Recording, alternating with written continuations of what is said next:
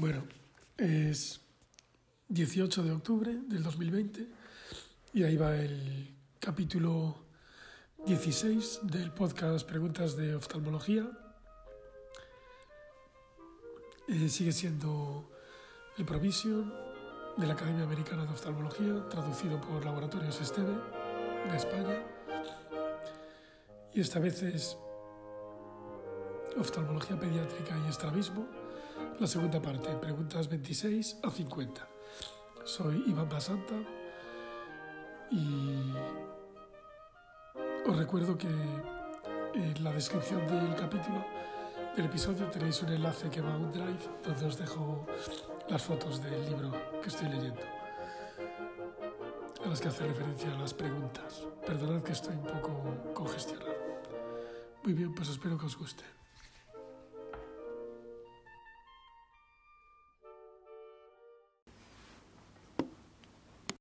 26. Un niño preescolar es atendido por una posible disminución de la agudeza visual. La agudeza visual con la prueba de Snellen muestra una disminución de visión en ambos ojos. ¿Cuál es la causa más probable? Y es uso de pruebas inapropiadas para la edad del paciente. No es ni pérdida de visión funcional, ni falta de atención, ni ambliopía bilateral.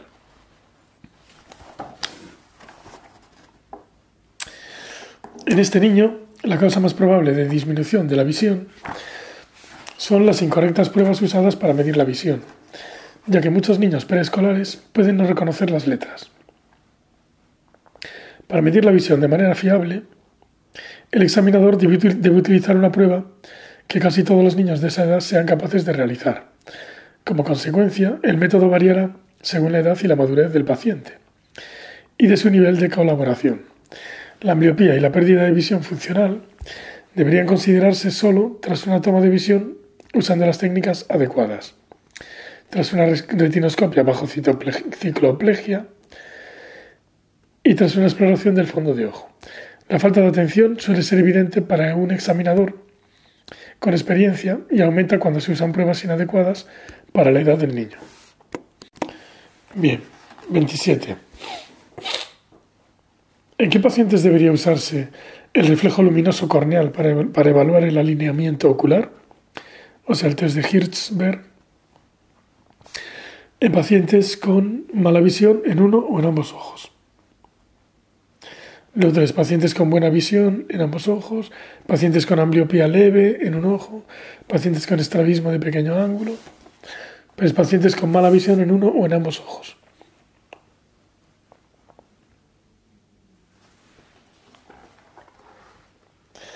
Aquí tengo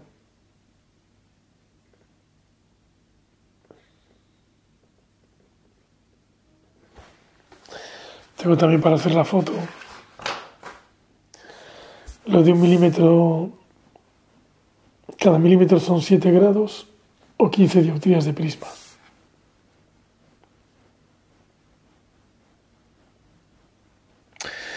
Bien.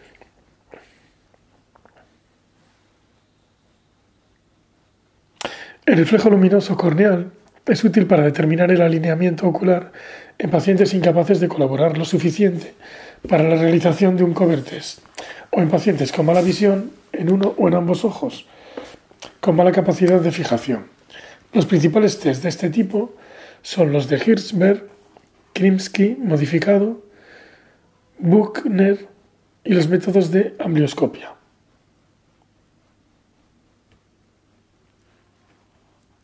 Los niños con buena visión en ambos ojos suelen tolerar los cover test. El reflejo luminoso corneal es menos sensible o preciso que un cover and cover o el cross cover, por lo que es menos útil en ambliopías graves o estrabismos. El método de Hirschberg se basa en la premisa de que un milímetro de desviación del reflejo luminoso equivale aproximadamente a 7 grados o 15 dioptrías prismáticas. El método de Krimsky usa los reflejos producidos en ambas córneas por una linterna y es el método ideal para la visión cercana. Para realizar la prueba de Buchner, el examinador usa un oftalmoscopio directo para obtener el reflejo rojo simultáneo en ambos ojos. Debe tenerse en cuenta que esta prueba detecta pero no mide la desviación. El oftalmoscopio mayor, el amblioscopio mayor, usa dos fuentes diferentes de iluminación que pueden moverse para centrar el reflejo luminoso corneal. La cantidad de desviación se lee directamente en una escala que tiene el amblioscopio. 28. La pseudoendotropía, o sea, pseudoesotropía, se puede asociar con uno de estos hallazgos faciales y es pliegues epicánticos prominentes. Pseudoendo. Ni padres con hipertelorismo, ni tracción retiniana temporal, ni simetría. Comentario. La pseudoendotropía, o sea, pseudoesotropía, ocurre cuando existen rasgos faciales heredados que tienden a ocultar la esclera nasal, dando apariencia de que los ojos están desviados hacia adentro. Hacia dentro. La pseudoesotropía se suele asociar a una distancia interpupilar disminuida o a pliegues epicánticos prominentes. Las características familiares que se asocian con esta patología incluyen el hipotelorismo, los pliegues epicánticos prominentes o la asimetría facial.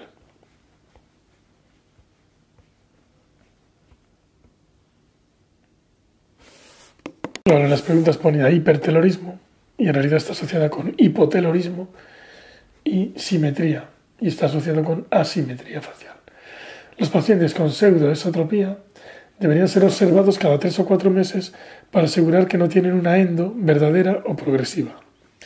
Los padres tienen que ser informados de que a medida que el niño crece, el puente nasal desplaza los pliegues, los pliegues epicánticos y la pseudoendotropía se reduce o desaparece. Ahora, la última cuestión. La atracción retiniana temporal puede causar pseudoendotropía, pero no es un rasgo facial. Bien, 29. Foto. Se ve un ojo con un ifema y traumático tremendo. Una niña de 11 meses presenta de manera repentina somnolencia. Le pide que valore su ojo rojo de manera urgente. La exploración muestra un hipema en el ojo derecho. ¿Cuál es la explicación más probable para esta patología? Y es traumatismo no accidental. O sea, el baby este, Lo otro era crisis de células falciformes, retinoblastoma, leucemia. Comentario.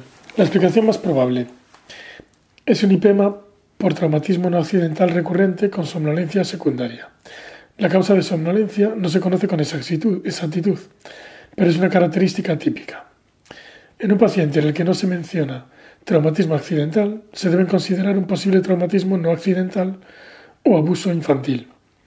El grado de equimosis periorbitaria, hemorragia subconjuntival y, por supuesto, otros traumatismos extraoculares deben ser compatibles con la historia relatada. En caso de sospecha de traumatismo no accidental, en niños se debe informar y evaluar el caso por parte de un equipo multidisciplinar con experiencia. La enfermedad de células falciformes puede estar asociada con un aumento del riesgo de resangrado y pérdida visual en los casos de IPEMA, pero no causa por sí misma IPEMA. Las crisis de células falciformes provocan dolor profundo, normalmente en el abdomen o huesos, pero no somnolencia. Causas más raras de IP traumático en niños son el retinoblastoma, el santogranuloma juvenil del iris y las leucemias u otras discrasias sanguíneas. Pero a diferencia del IPEMA traumático, no se asocian con disminución de la conciencia. O sea, la somnolencia aquí es la clave del traumatismo no accidental.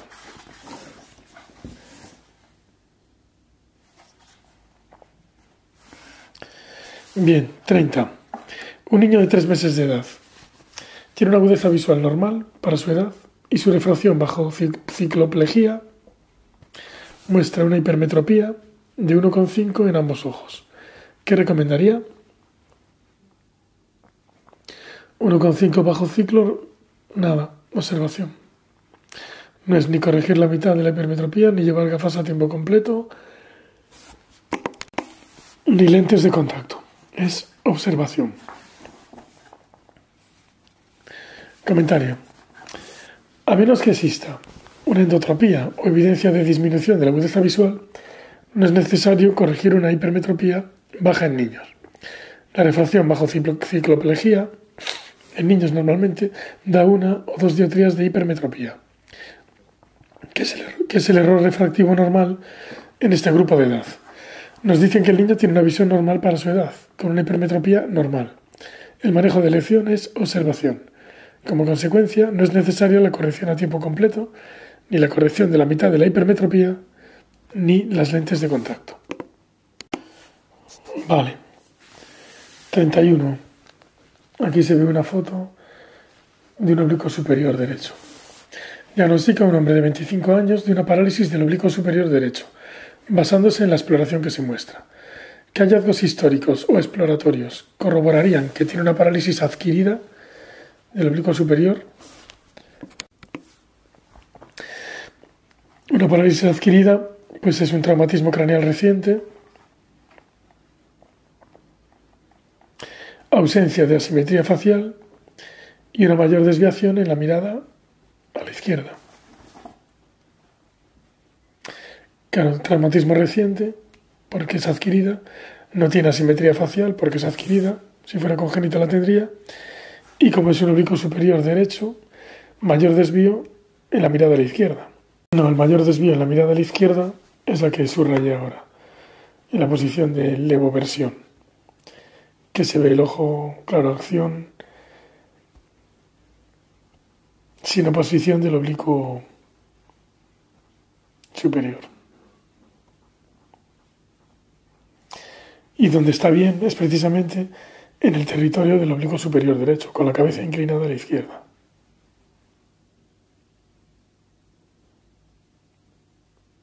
Hacia allí es hacia donde va el oblicuo. Si él inclina la cabeza en ese territorio, está en orto. las otras respuestas ponen fotografías de la infancia con desvío de la cabeza a la izquierda y una mayor desviación vertical en la mirada a la izquierda.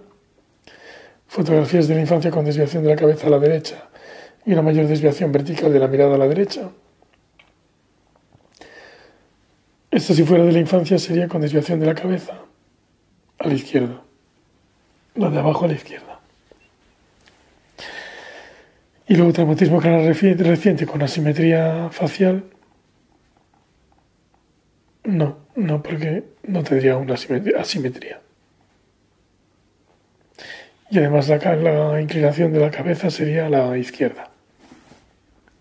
Comentario. Estos tres hallazgos son compatibles con una parálisis del oblicuo superior reciente, ya sea congénita o adquirida. Los pacientes con parálisis del oblicuo superior presentan hipertropía que empeora con la mirada contralateral y con la inclinación de la cabeza ipsilateral. Las fotografías de la infancia ayudarían en el diagnóstico de una parálisis congénita. Las parálisis unilaterales del oblicuo superior suelen ser congénitas, adquiridas por traumatismos o idiopáticas. Las traumáticas suelen ocurrir tras traumatismos craneales intensos. La enfermedad de la microvasculatura o raramente tumores, también pueden provocar una parálisis adquirida unilateral del oblicuo superior, que es la parálisis aislada más frecuente de la musculatura ciclovertical. O sea, la enfermedad de la microvasculatura es microvascular disease, o raramente tumores, o sea, diabetes. Los pacientes con este tipo de parálisis pueden tener también un componente torsional en la exploración. Ante una parálisis adquirida del oblicuo superior, se recomiendan las pruebas de neuroimagen. 32. Tras 24 horas de secreción, de secreción nasal acuosa y picor ocular, una niña de 7 años es traída a su consulta con inyección conjuntival. Por la exploración concluye que sufre conjuntivitis alérgica estacional. ¿Qué tratamiento le recomendaría? y es antihistamínicos orales. No es ni corticoides orales, ni antibióticos tópicos, ni corticoides tópicos. Antihistamínicos orales. Comentario. El manejo de las conjuntivitis alérgicas incluye eliminar los alergenos los alérgenos, por aquí, causantes del ambiente del paciente y fármacos sistémicos o tópicos. Y o tópicos. La medicación sistémica incluye el uso de antihistamínicos. Los antihistamínicos orales tienden a ser menos eficaces para el alivio de los síntomas oculares que para otros síntomas, como por ejemplo la congestión nasal. Las compresas frías en los ojos pueden aumentar el confort del paciente. La conjuntivitis alérgica estacional tiende a ocurrir en primavera y otoño y se desencadena por pólenes de hierbas, flores y árboles. Los pacientes presentan ojo rojo, secreción acuosa, quemosis conjuntival y picor. Un raspado conjuntival mostraría eosinófilos. Las medicaciones tópicas incluyen estabilizadores de los mastocitos, inhibidores de los receptores H1, vasoconstrictores, antiinflamatorios o una combinación de los mismos. Los colirios de corticosteroides débiles deben reservarse para casos graves y se debe seguir a los pacientes que los usen por el riesgo de efectos secundarios, como catarata o glaucoma. Los antibióticos tópicos y los corticosteroides orales no son de elección para la conjuntivitis alérgica estacional. 33. Foto. Se ve un niño con una celulitis orbitaria derecha tremenda. Durante tres días, un niño de 8 años ha sufrido malestar general, fiebre, letargia, cefalea y en su ojo izquierdo dolor con edema palpebral. Le habían dicho que tuvo sinusitis hace años. Su agudeza visual es de 20-60 y 20-20. La motilidad de su ojo izquierdo es normal y en su ojo derecho presenta proptosis y limitación de movimientos con dolor. ¿Qué manejo inicial recomendaría? Y es ingreso, hospitalario e inicio de antibioterapia intravenosa. La otra era monitorización diaria e inicio de antibioterapia oral, tomografía urgente orbitaria, monitorización estrecha con interconsulta a un otorrinolaringólogo pediátrico. Pero es monitorización, no es ingreso hospitalario e inicio de antibióticos intravenosos. Comentario. El paciente presenta una celulitis orbitaria derecha con proptosis secundaria a una sinusitis.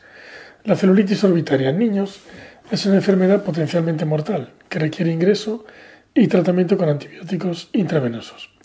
Se asocia frecuentemente a sinusitis etmoidal o frontal, como en este caso. Los síntomas y signos iniciales incluyen fiebre, letargia, edema palpebral, rinorrea, cefalea, dolor orbitario y dolor a la palpación. A diferencia de los pacientes con celulitis preseptal, los pacientes con celulitis orbitaria también tienen proptosis y limitación de los movimientos.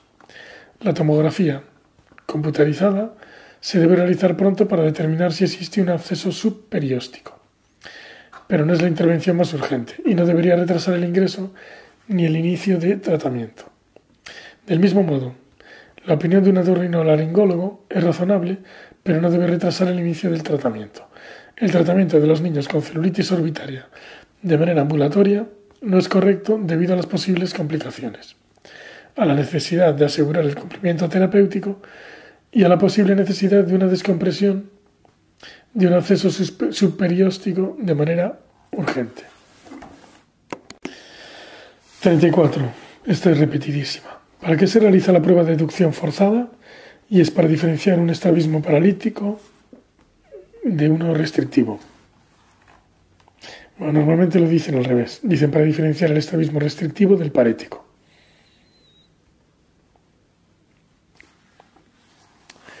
Entonces, comentario. La prueba de deducción forzada se indica cuando se necesita explorar la fuerza de contracción de un músculo. Una aplicación sería diferenciar el estrabismo paralítico de uno restrictivo. Este test también puede ser útil para decidir cuándo retroinsertar o cuándo reseccionar un músculo en una reintervención o en una transposición. Esta prueba está relativamente contraindicada en pacientes con síncopes o reacciones vasovagales previas. Claro, al tirar del recto interno le puede dar un vagal. Puede estar también contraindicada en pacientes con cirugías filtrantes o ampollas inadvertidas si el globo ocular va a ser traccionado en la región elevada de la conjuntiva. Claro, porque puedes tirar de la ampolla en vez de del músculo y romperla. Las complicaciones incluyen las complicaciones de la prueba de deducción forzada.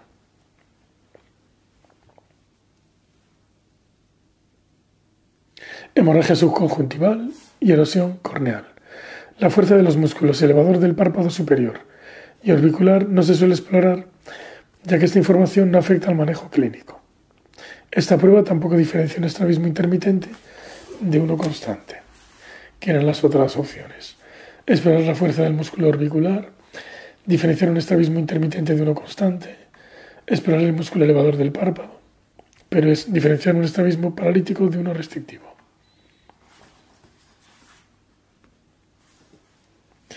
35. Tras no acudir a varias citas, un niño de dos años es traído a la consulta para valorar la ambliopía de su ojo izquierdo. Desde la última visita, el niño ha recibido penalización con ciclopléjico de su ojo derecho. ¿Qué problema espera usted encontrar? O sea que se ha encargado el derecho. Ambliopía del ojo derecho. Claro, dos años con ciclopléjico en el derecho. El derecho va para atrás. Bien, ambliopía de su ojo derecho.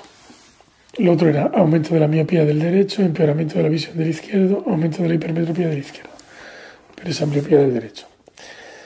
Comentario. El consejo, del, el consejo al paciente y a los padres sobre el tratamiento y los efectos secundarios es una parte fundamental del manejo de la ambliopía, ya que la colaboración de todos ellos es fundamental para el resultado funcional y visual. La penalización farmacológica consiste en aplicar un ciclopléjico normalmente colirio de atropina al 1% u homatropina al 5% en el ojo dominante para que éste sea incapaz de acomodar. Como consecuencia, el ojo bueno sufre visión borrosa de cerca y en caso de hipermetropía no corregida, también de lejos. Es necesario un seguimiento estrecho de los pacientes sometidos a este tipo de tratamiento para evitar una ambliopía del ojo contralateral, o sea, del bueno.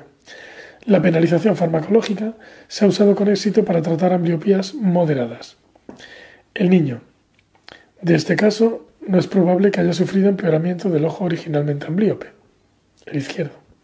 El aumento de la miopía en el ojo derecho o de la hipermetropía en el ojo izquierdo no se asocia con la penalización farmacológica. Esas eran las otras tres opciones. Vale, 36. Se ve foto.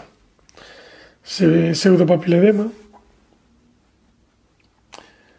Bueno, son unas drusas del nervio óptico. Por aquí existe una ramificación anormal, que son las flechas, de los vasos retinianos largos sin hiperemia de la papila, hemorragias ni exudados.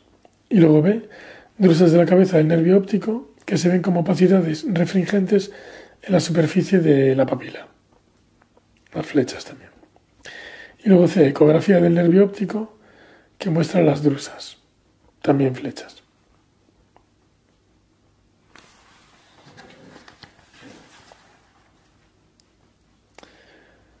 La pregunta es, ¿cuál es la causa más frecuente de pseudopapiledema en niños y esdrusas del nervio óptico? No es ni masa intracraneal, ni hipertensión intracraneal idiopática, pseudotumor cerebri, ni uveitis. Claro, la hipertensión intracraneal idiopática sería en los dos ojos, no como la neuritis. Lo que me dijo Nuria el otro día. Si fuese una hipertensión, sería en los dos ojos, no, no en uno.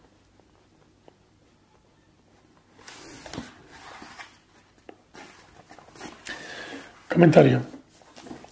El pseudopapiledema puede diferenciarse del, verdadero papiledema por la ausencia de hiperemia, hemorragias retinianas o exudados y por la ausencia de hallazgos sistémicos asociados a un aumento de la presión intracraneal.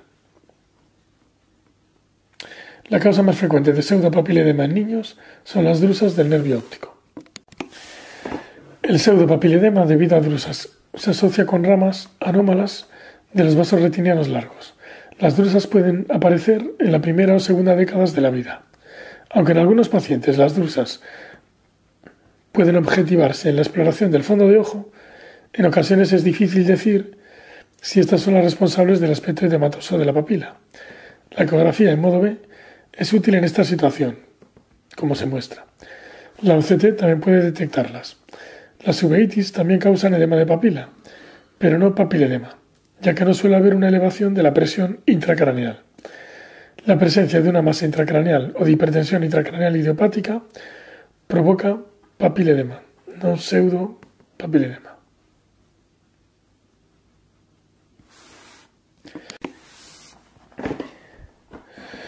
...37. Foto. Se ven las fotos de un glaucoma congénito. ¿Cuál es la tríada típica del glaucoma congénito primario? Y es epífora, fotofobia y blefaroespasmo. Diagnostiqué uno así en el Marcide, hace 10 años, que venía con epífora, le molestaba la luz y la córnea blanca. No es ni edema corneal, estrías de Hub ni blefarofimosis, ni edema corneal, estrías de Hub y blefaroespasmo, ni epífora, fotofobia y blefarofimosis es blefaroespasmo, epífora y fotofobia, claro. Como el que viene con la tensión altísima después de operarse. O con un glaucoma agudo. Le molesta la luz y le lloran los ojos. En las fotos se ve glaucoma congénito, ojo derecho, la córnea está pacificada y agrandada. Y en el izquierdo y en y en el otro están las estrellas de Hub, por fin. Roturas de la membrana de Descemet. Estías de Hub con dos del ojo derecho. Comentario. La tríada clásica es epífora, fotofobia y blefaroespasmo. Otros signos incluyen opacidad y agrandamiento de la córnea, que es la primera imagen. La fotofobia, la, la epífora y el blefaroespasmo son consecuencias del deslumbramiento y anomalías epiteliales asociadas con el estroma, con el edema corneal y la opacificación. El edema corneal es el resultado del aumento de la presión intraocular y puede ser gradual o brusco. El edema corneal suele ser el signo de presentación en niños menores de tres meses, que es más o menos la edad que tenía aquel niño que me trajeron al Marcide. El edema microquístico inicial afecta al epitelio corneal como el de los pacientes operados de catarata. Pero luego se extiende también al estroma, en ocasiones acompañado de una o más roturas curvilíneas de la membrana de Descemet, que son las estrías de Ja. Aunque el edema se puede resolver con la reducción del apío, una cicatriz permanecerá en el lugar de la estría de Ja. Claro, la de no se recupera. Otras patologías pueden causar edema corneal o roturas en la membrana de Descemet, como el trauma del parto. El agrandamiento corneal ocurre debido al estiramiento secundario a la elevación del apío. Un diámetro corneal mayor de 11,5 es sugestivo de glaucoma del recién nacido y un diámetro mayor de 12,5 sugiere anomalías en niños de un año. Y el glaucoma debe sospecharse en cualquier niño con un diámetro corneal mayor de 13 milímetros. Un blanco blanco.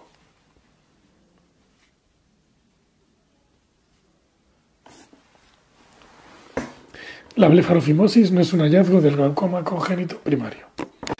Bien, 38. ¿Cuál es una característica frecuente de la endotropía infantil? Pone desviación primaria menor de 30, dioptrías prismáticas, desviación primaria mayor de 30,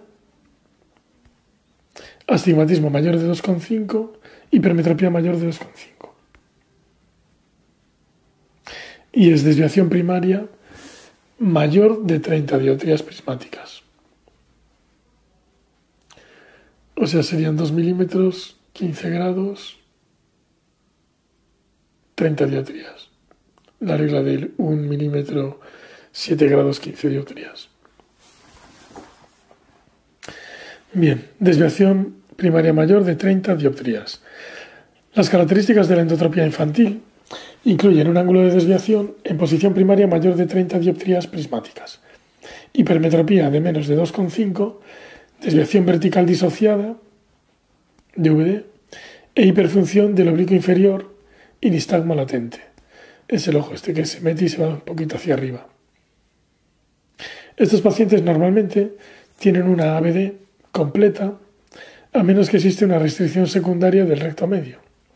Debido a la edad de presentación, la ABD debe ser explorada usando la maniobra de cabeza de muñeca. O sea, si no, no va hacia afuera el, ojo. Claro, tienes que girarle la cabeza. Es frecuente que la agudeza visual sea asimétrica. Sin embargo, la ambliopía y el nistagmo rotatorio están presentes a veces. La hipermetropía o el astigmatismo mayores de 2,5 dioptrías sugieren un estrabismo refractivo. La desviación en posición primaria menor de 30 dioptrías es infrecuente en una endotropía infantil. 40. Al explorar la refracción, en un caso de ambliopía, ¿qué método recomendaría? Y es retinoscopia bajo cicloplegia. No es retinoscopia bajo anestesia, ni autorrefracción, ni el subjetivo. Es retinoscopia bajo cicloplegia. La retinoscopia bajo cicloplegia, bajo cicloplegia, es el método más objetivo y apropiado para determinar la refracción en casos de ambliopía. Debido a la importante capacidad de acomodación en los niños, la cicloplegia es necesaria para determinar el defecto refractivo total, especialmente en pacientes hipermétropes.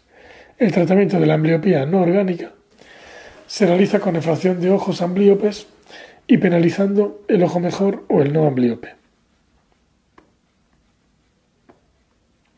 La retinoscopia bajo anestesia, pero sin cicloplegia completa, la refracción subjetiva y la autorefracción no son satisfactorias porque no determinan el error refractivo completo de los ojos con gran capacidad de acomodación.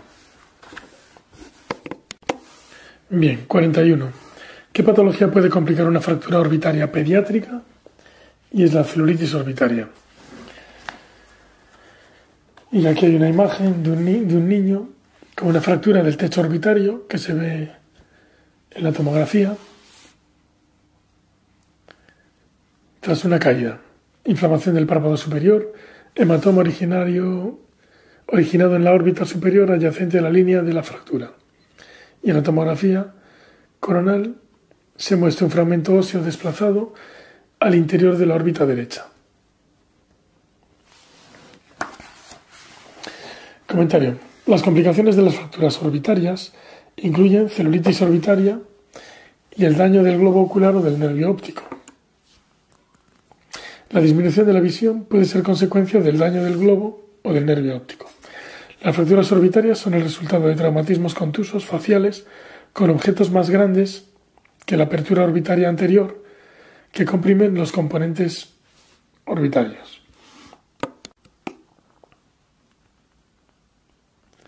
Los accidentes de tráfico son la principal causa. Los hallazgos clínicos incluyen equimosis del ojo afectado, epístasis, enfisema orbitario, parestesia o hipoestesia del área infraorbitaria secundaria al daño del nervio infraorbitario, en oftalmos, depresión del puente nasal, diplopia en algunas o en todas las posiciones de la mirada, daño de la vía lagrimal y tosis postraumática traumática. También puede haber limitación de la mirada vertical u horizontal por atrapamiento de los rectos o de los tejidos circundantes. Pueden darse fracturas tipo trípod o tipo Lefort.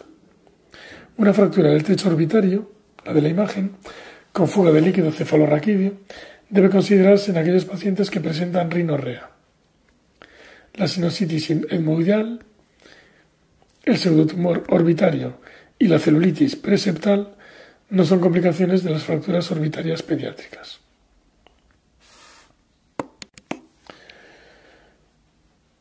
...42... Tras recibir uno de los siguientes consejos, los padres y cuidadores son más cumplidores con el tratamiento de la ambliopía. ¿Cuál? ¿Cuál es el consejo? Consejos sobre el tratamiento y los efectos secundarios.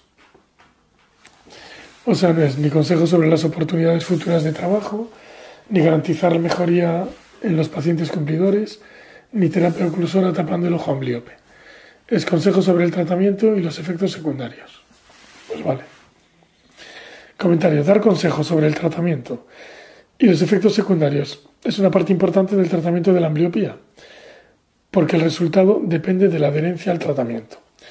Los padres y los cuidadores son más cumplidores si entienden el diagnóstico y el tratamiento.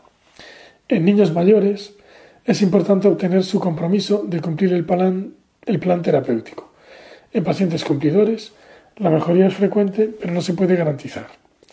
Tampoco se puede determinar las oportunidades de trabajo futuras. La terapia de oclusión se realiza tapando el ojo bueno, no el amplio. Bien, 43 se ve aquí una exotropía con X patrón en V. Entonces el V es los ombligos superiores, son los los que hacen el ciclo, y si fallan, patrón en V, con la forma de los ombligos superiores. Pregunta. Un niño sano de 4 años, con visión normal bilateral, presenta una postura de elevación del mentón la chin-up. ¿Cuál es la causa más probable de su postura? Bueno, ¿cuál es la causa más probable del chin-up? De la elevación del mentón. Y es esotropía con patrón en V.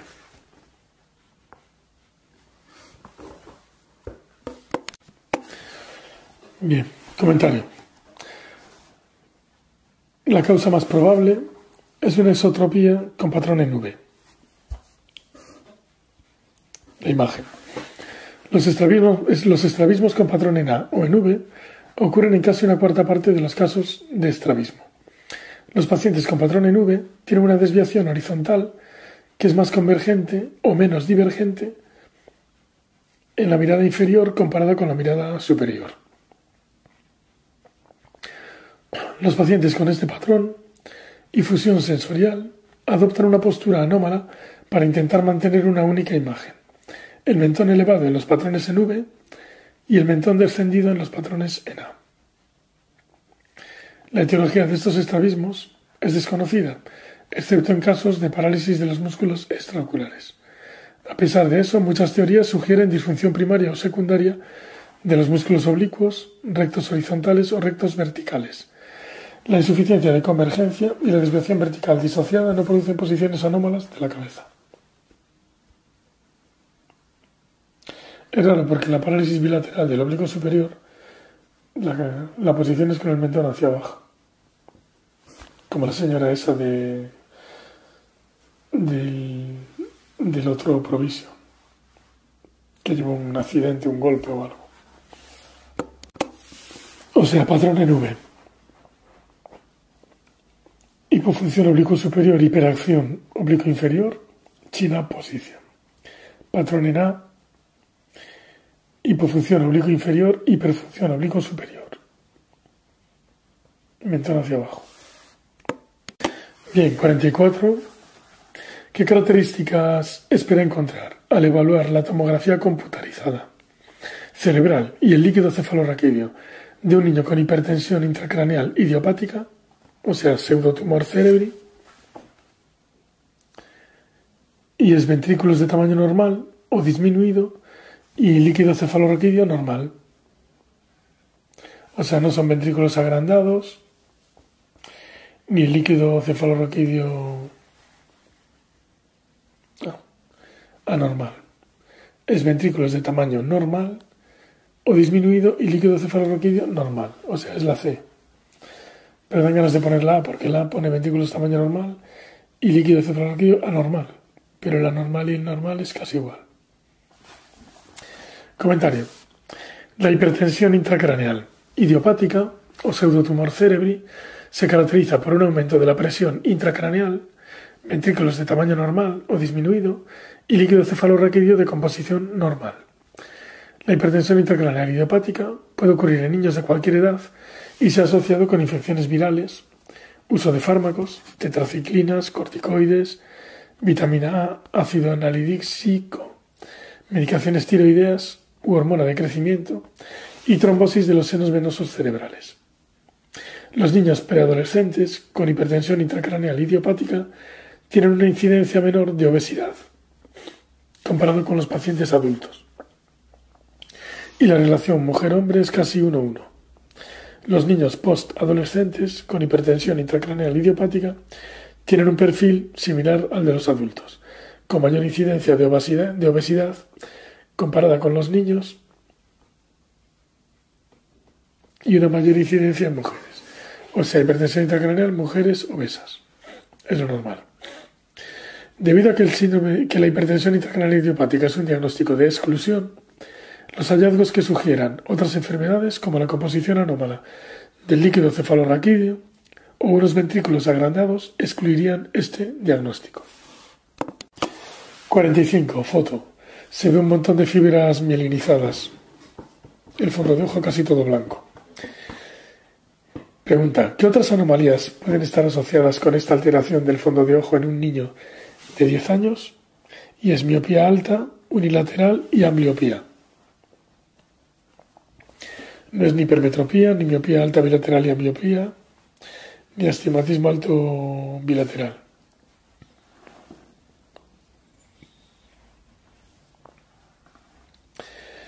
Este niño tiene fibras nerviosas mielinizadas en su ojo derecho, lo cual se puede diagnosticar explorando su fondo de ojo derecho.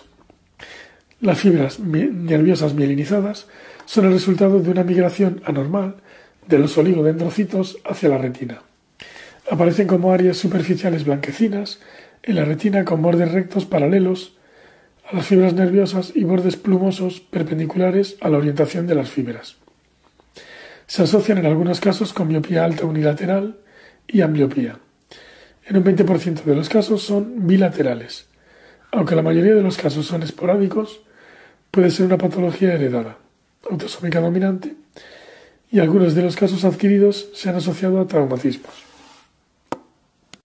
46. Un niño de 4 años tiene una agudeza visual de 20-25 y de 20-200. ¿Qué recomendaría inicialmente? Retinoscopia bajo cicloplegia. O sea, no es ni exploración del fondo de ojo, ni terapia de oclusión, ni penalización óptica. Claro, 20-25 y 20-200 hay que ver qué tiene. Comentario. La refracción bajo cicloplegia es una parte importante de la exploración de los pacientes pediátricos. La cicloplegia es necesaria para determinar correctamente el error refractivo hipermetrópico. Es fundamental reconocer los defectos refractivos importantes para diagnosticar y tratar la ambliopía. La retinoscopia sin cicloplegia no es satisfactoria en pacientes pediátricos, porque no mide bien el error refractivo. El tratamiento con oclusión y la penalización óptica no son opciones adecuadas para el manejo inicial. 47. Un niño de 4 años ve 20-25 con ambos ojos y tiene una hipermetropía de 1,75, más 1,75 en ambos ojos, determinada bajo ciclo, plejía. ¿Qué tratamiento inicial es más apropiado? Y aquí pone needs no treatment. No necesita tratamiento. No es ni toda la refracción hallada bajo cicloplegia, ni gafas para leer, ni parte de la refracción hallada bajo cicloplegia todo el tiempo, nada, no requiere.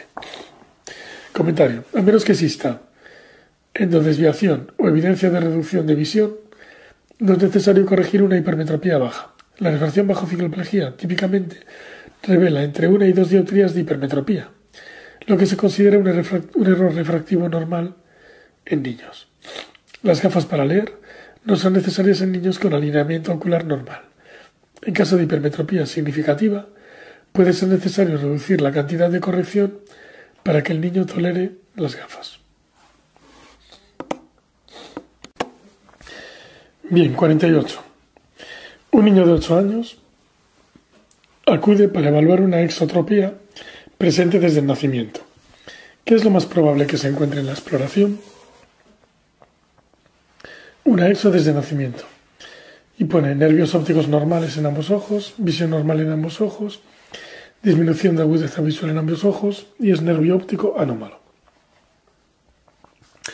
Y es esta, nervio óptico anómalo. Comentario.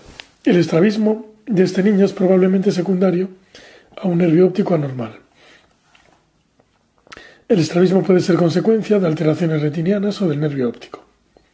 Como consecuencia, la exploración del fondo de ojo con dilatación es necesaria en los pacientes nuevos con estrabismo. Es preferible realizar la exploración del fondo de ojo con el oftalmoscopio indirecto binocular para poder observar la relación entre el nervio óptico y la mácula. Los niños con estrabismo de inicio precoz, debido a alteraciones retinianas o del nervio óptico unilaterales, pueden tener pérdida de visión secundaria a ambliopía. Una visión normal en ambos ojos o una visión disminuida en ambos ojos son menos probables en este paciente. Bien, dos últimas. 49. Para los pacientes con síndrome de Duane, ¿cuál es el procedimiento quirúrgico de elección para tratar los upshoots y los downshoots? Ni idea. Separación en Y del músculo recto lateral. Separación y splitting of the lateral rectus muscle. Separación en Y del músculo recto lateral. La separación en Y del músculo recto lateral es la opción quirúrgica de elección para los upshots y downshots en un paciente con síndrome de Duane. El tratamiento quirúrgico para el síndrome de Duane depende del patrón de desviación e incluye la transposición de los rectos verticales y la retroinserción del recto medio en el lado afectado con o sin retroinserción del recto medio del otro lado. Los procedimientos de transposición y de retroinserción de los rectos medios, sin embargo, no tratan los upshots y los downshots. La cirugía no debería realizarse en pacientes con visión binocular en posición primaria o en pacientes que consiguen la binocularidad con un leve giro de la cabeza.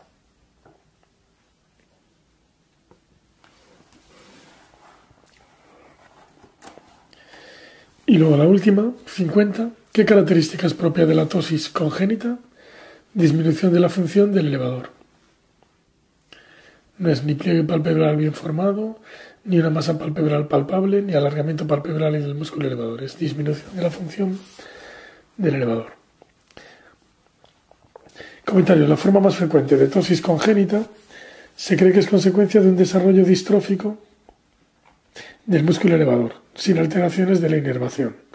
Estos pacientes con tosis congénita tienen una mala función del elevador y un pliegue, palpebral pobremente formado. Los tejidos palpebrales y el elevador no son más largos de lo normal.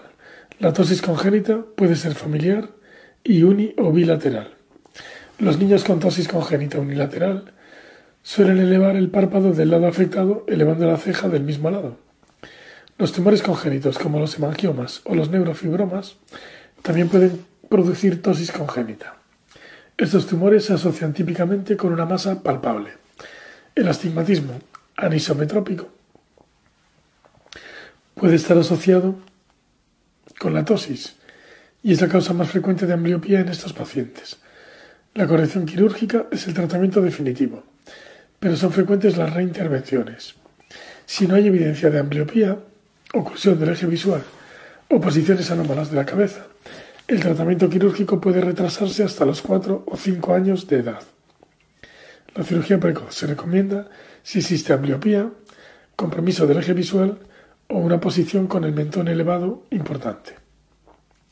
Fin, capítulo 8, provisión 5, pediatría.